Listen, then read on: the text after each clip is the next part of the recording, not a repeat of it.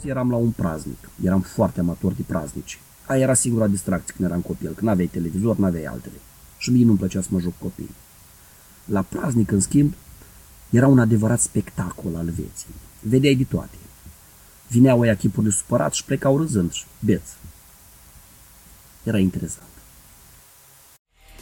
Am reușit, după câtva timp, să luăm legătura pe WhatsApp și să ne povestim fiecare celuilalt păsuri. Voiam doar să vă spun că există altcineva pe lumea asta care ne poate înțelege. Haideți să vedem cum am putea să luăm legătura cu el.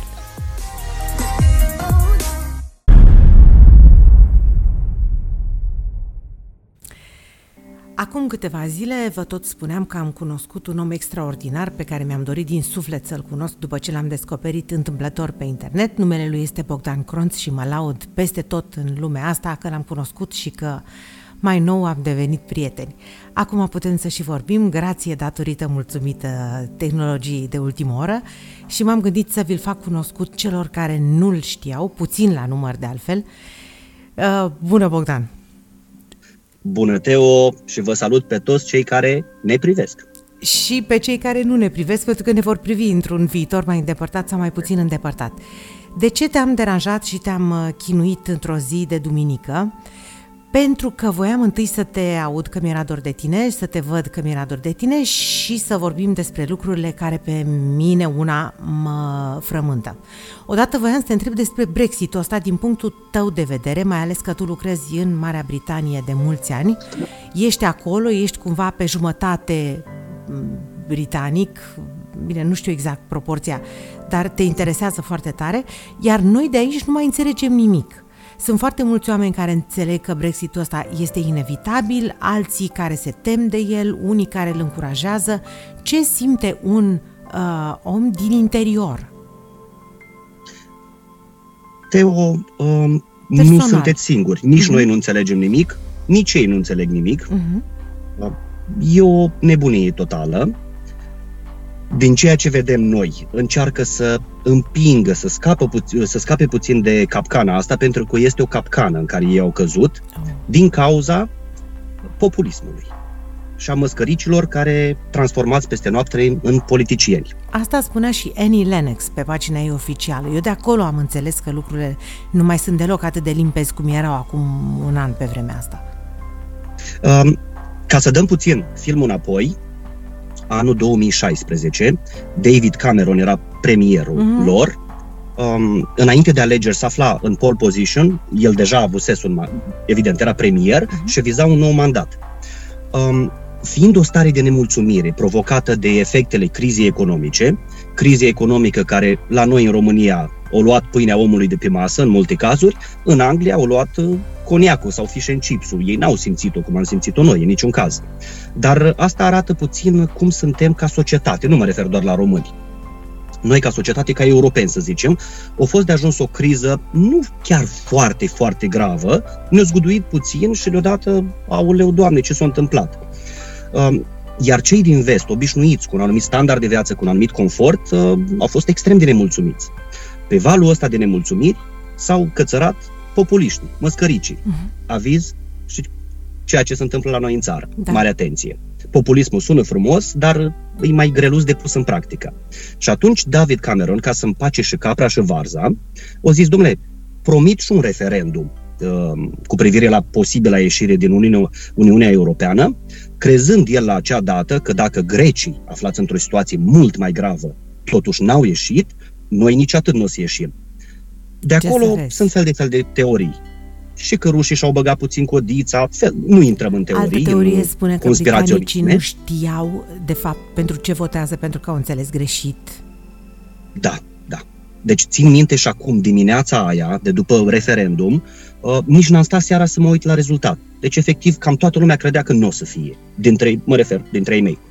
Dimineața mergeam la muncă, îți spun o fază 100% adevărat. Eram în mașină cum sunt și acum și dau drumul la radio. Aveam de mers vreo oră. Iar la BBC, oamenii ăia care de obicei sunt foarte rigizi, foarte așezați, urlau. Efectiv, era BBC London. Se întrebau ceva de genul ce am reușit să facem, ce în ghilimele reușit. Ce a fost asta? Deci nu le venea să creadă, da.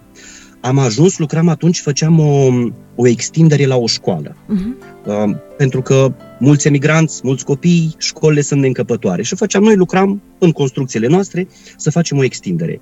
Dimineața când am ajuns, toți erau șocați, șeful de site, site înseamnă șantier acolo, um, un domn englez, efectiv, parcă își cerea scuze, așa l-am perceput, nu știa ce să spună, am mers la muncă, ne-am văzut de treaba noastră, la ora 9 începea programul școlii de acolo.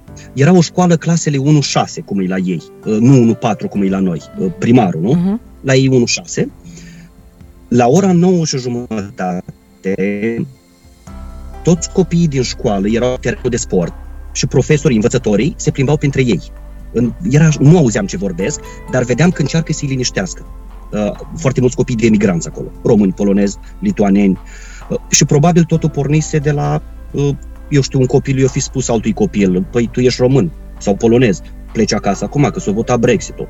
Mă gândesc, au avut o legătură, de-o simțit seama. nevoia să scoată pe toți și să încerce să-i liniștească, că nu se întâmple nimic.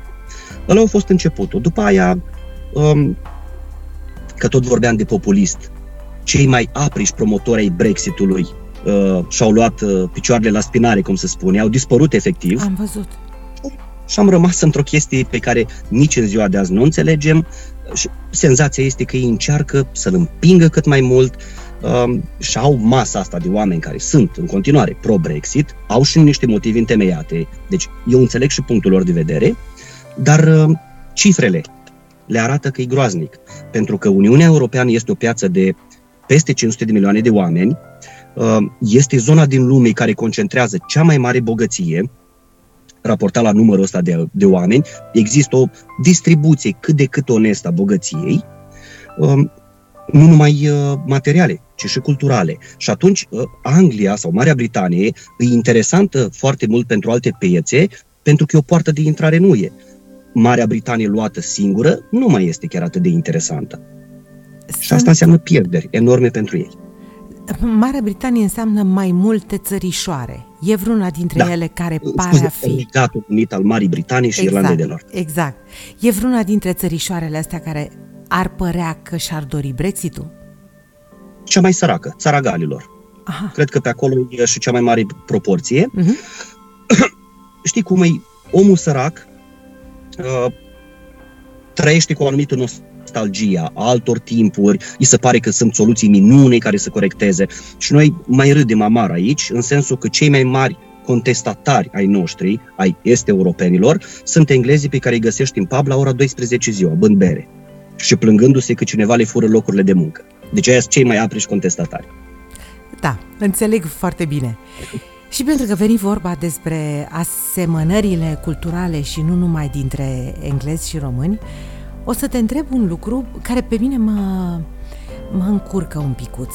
Noi românii de aici avem senzația despre românii de acolo, indiferent unde ar fi acel acolo, chiar dacă ar fi Vietnam, Marea Britanie, Franța sau așa, că o duceți minunat, că lucrurile vi s-au așezat, că nu există presiuni, că slavă cerului ați scăpat din acest cerc al nostru în care pare să că ne tot învârtim. La rândul vostru însă, aveți și voi micile voastre rezerve în ceea ce ne privește și am avut șansa să circul în spațiul european și să aflu de la români plecați că se simt cumva scindați între lumea din care au plecat și cea în care au ajuns și că nu sunt pe deplin acceptați nici de lumea aia și nici complet convinși să se întoarcă acasă. În cazul tău, care ești unul dintre cei mai inteligenți oameni pe care eu îi cunosc, cum stau lucrurile? Al doilea, mai este un băiat da, mai inteligent. Da, mai e, da, da. Unul dintre cei mai. Hai să zicem Asta șapte.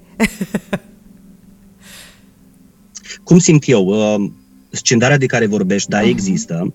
Și există, mulțumim, onor, uh, în special anumitor intervenții artificiale din partea politicului, ceea ce nu-i bine deloc. Mă feresc de generalizări. Asta e, e clar. Și eu la fel. E o mare capcană în care cădem de multe ori. Corect. Cum să ne simțim, simțim? Ritmul de viață de aici este mult mai intens, mult mai rapid, mult mai solicitant decât acasă. Um, o săptămână din viața mea, îți spun. Te-ai trezit la 5 dimineață, te întorci acasă, dacă e traficul decent, la un 7 seara. 6-7. uh, mai ai cât? Două ore să petreci cu familia. Uh, eu acasă mă culcam lejer după 12. Dacă mă culcam înainte de 12 noaptea, uh, eram bolnav sau se întâmpla ceva. Aici nu există. 9 jumătate, 10, deja ești în pat ca să poți să ții ritmul acesta uh, de muncă. Se muncește foarte mult, se muncește în weekenduri, uh, ba chiar ești bucuros când prinzi de muncă în weekend de multe ori că îți mai, mă rog, mai adune acolo niște bănuți. Da. E adevărat că ai supapele deci îți permiți. Nu există, uh, pentru un român mediu de aici, uh, să mergi într-un magazin și să spui, am văzut o pereche de blugi. Da, să o iei fără nicio problemă. Am văzut o jucărie pentru copil, poți să o iei fără nicio problemă. Nu stai să calculezi. Însă, undeva, sentimental, spuneam, undeva intervine o, o nu știu cum să zic, o sciziune. Cel puțin asta simt la tine. Sentimental, undeva, ceva te încurcă. Pentru că nu ești nici român, nici englez. Tu ești tu. Da. Cum faci? Nu sunt soluții minune, chiar nu sunt. Dar e adevărat uh, ce ai spus. Există procesul ăsta când uh, aici nu te simți acasă 100% uh-huh. Mhm. și eu nu o să fiu niciodată, chiar dacă o să am cetățenia anul viitor, uh, sper să am cetățenia britanică, evident că nu o să fiu niciodată British, o să fiu jumătate. Uh, British, pentru că port un respect extraordinar acestei țări care m-au primit, nu m-au întrebat nimic, mi-au dat șansa să muncesc, mi-au dat șansa să învăț, m-au ajutat din foarte multe puncte de vedere și toată viața mea, indiferent ce s-ar întâmpla, Brexit, fără Brexit, o să, o să le fiu recunoscător pentru asta. Uh, în același timp, pe măsură ce trec ani, nici acasă nu te mai simți chiar acasă. Așa e. Dar acasă pentru mine și pentru mulți români din diaspora, ce înseamnă când ajungi din cercul ăla de prieteni de, eu știu, 15-20 de persoane, dacă mai sunt 2-3, că toți sunt Italia, Norvegia, Spania, ăsta e fenomenul migrației. Pe de altă parte, noi românii nu am avut obișnuința de a emigra. Noi nu am avut asta în istoria noastră, la modul general vorbind au venit alții peste noi, dar nu am fost ca englezii, ca olandezii, ca spaniolii care au mers, au emigrat. Pentru ei e ceva absolut normal să meargă în Spania sau în Italia și să locuiască acolo, pentru tot restul vieții. Pentru noi e tragic. Vezi că avem o durere. Noi suntem mult mai lipiți de țărișoară, de pământ. Un timp. Și, da, există. Există o durere tot timpul și o să rămână acolo, în inimă. Oare după ce perioadă de timp începi să te obișnuiești cu ideea că nu te vei mai întoarce în România ca să rămâi?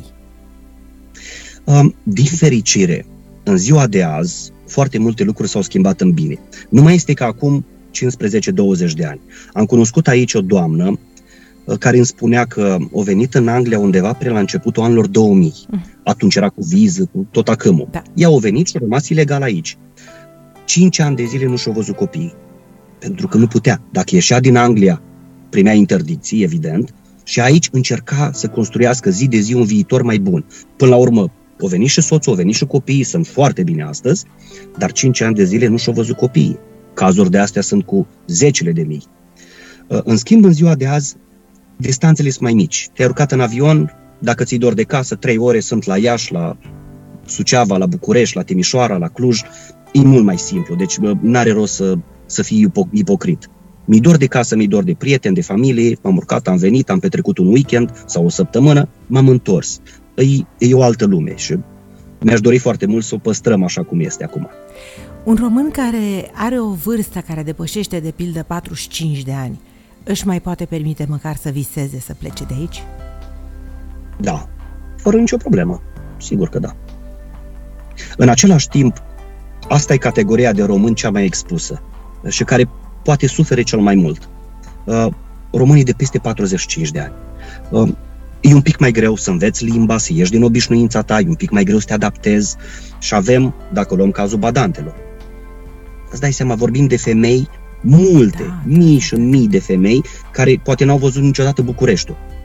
Uh, și pe fondul lipsurilor, pe fondul nu știu, nu aveau altă variantă, o trebuie să plece la prietena ei sau la cine avea. Pentru uh, cei care ne privesc în momentul ăsta, uh, Bogdan și cu mine am avut nenumărate discuții despre teme care nouă ni se par foarte cunoscute și foarte familiare.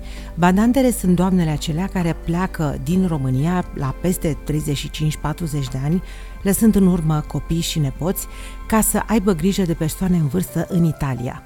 Asta ca să înțelegeți termenul și să pricepeți despre ce vorbim. Te rog. Și nu doar în Italia, peste tot. În Anglia uh-huh. se numesc carer, în Germania nu știu cum se numesc, dar uh, este, este foarte greu pentru că un om uh, care a trăit o viață, să zicem, în spațiul lui, în satul lui, dacă luăm exemplul ăsta, să pleci din România, să ajungi în Italia, hai să păstrăm uh, uh subiectul ăsta, să intri în intimitatea unei familii, să stai cu un bătrân care are probleme de cele mai multe ori, că de asta ești adus acolo. Sigur. 24 de ore din 24. Și cum îți spuneam, eu nu pot să stau cu prietenul meu 24 de ore din 24. Da, da, da, că nebunești. Deci, și care au liber duminica câteva ore. E foarte greu și lucrul ăsta sapă, lasă urme în ele, mai ales că aproape nimeni nu este pregătit pentru, un, pentru astfel de meserie. Femeile astea merg acolo cu ce? Cu experiența pe care o au ele de acasă de a îngriji, că femeia româncă are genul ăsta, de a îngriji, de a suporta, de a face și mâncare, de a spăla. Uh, ele cu atâta merg, dar nu merg cu o pregătire de specialitate, cu o pregătire care să le învețe să nu ia lucrurile foarte personal, că lucrează cu un om bolnav. El iau totul foarte personal. Se adună, se adună, sapă. Și de asta avem celebru sindrom Italia, o boală catalogată medical, uh, o boală pe care cred că puține femei românce și o recunosc, Așa. pentru că e o anumită jenă, o anumită rușine, dar care e foarte gravă și poate duce inclusiv la sinucidere. Nu-ți povestesc cât de multă lume mi-a povestit despre asta după ce eu am lansat uh, tema, pentru că am luat-o de la tine și am dat-o mai departe și multă lume îmi spunea că spitalele de psihiatrie sunt pline de asemenea cazuri, pe care însă nu le pot decela pentru că uh, femeile care suferă nu oferă suficiente detalii astfel încât să se mhm. ajungă la un diagnostic perfect. Probabil de rușine, exact ce spui tu. Adică, Probabil, da. plecatul ăsta din țară, sigur că e un soi de deziderat, toată lumea vrea să facă asta. Asta seama, aș fi ipocrită să spun că nu aș vrea să fac mm asta. Pe de altă parte, mi-e teamă, mie, mi se pare că e prea târziu, vorba lui Dan Teodorescu în piesa lui Strada mea cu un singur bec. Avem jena, rezerva de a nu cumva să dăm greș. Și de aici o altă temă pe care voiam să ți-o supun atenție, cum e cu presiunea pe care o pune societatea asupra ta odată plecat, să nu cumva să o dai în bară, să nu te întorci în România la fel de sărac sau chiar mai sărac mai uh, șubrezit fizic și psihic decât erai când ai plecat. A, păi erai șmecher când ai plecat. Ți-a convenit acolo, erai... Uh, nimeni nu ți ajungea cu parul la nas. Ia uite acum. Cred că și asta e o presiune fantastică. Este. În primul rând, este presiunea pe care tu ți-o pui da. pe tine ca să reușești și apoi, da, este și o presiune din partea cercului tău de cunoștință care are niște așteptări și zici, băi, dacă ai plecat, uh, arată prietene. Dar uh, nu, a pleca în străinătate nu este în niciun caz echivalent cu succesul de orice natură. Am întâlnit cazuri aici de oameni foarte talentați, foarte bine priviți în România, în uh, domeniul lor, care când au ajuns în Londra, spre exemplu, au constatat că mai sunt câteva mici ei. Wow. Concurența e mult mai mare, pentru că vin din toată lumea aici. Dacă cânți bine, desenezi bine sau ești un meseriaș foarte bun, nu înseamnă, top la tine acasă, nu înseamnă că și aici o să fii la fel. Wow! Uite, nu mă trebuie să, asta. Trebuie să lucrezi mult. Da. Eu îți mulțumesc pentru tot, îți mulțumesc pentru prietenia ta care este extraordinar de prețioasă sufletului meu și mă ajută, mă ajută mult. Și sper că odată la o vreme când îți faci timp să mai stăm de vorbă despre lucruri pe care eu nu le știu și dacă nu le știu eu înseamnă că mai sunt mulți ca mine. Și uite, un om cum ești tu, un om așezat și cu umor, un om cu simțul realității și echilibru, ai putea să faci un strop de lumină și pentru noi. Îți mulțumesc din suflet, Bogdan, să ai o zi fenomenală și pupăi pe toți cei pe care consideri tu că i-aș pupa eu. Să ne auzim cu bune că... De rele ne-am cam săturat. Așa e. Numai bine, mulțumesc! Mulțumesc!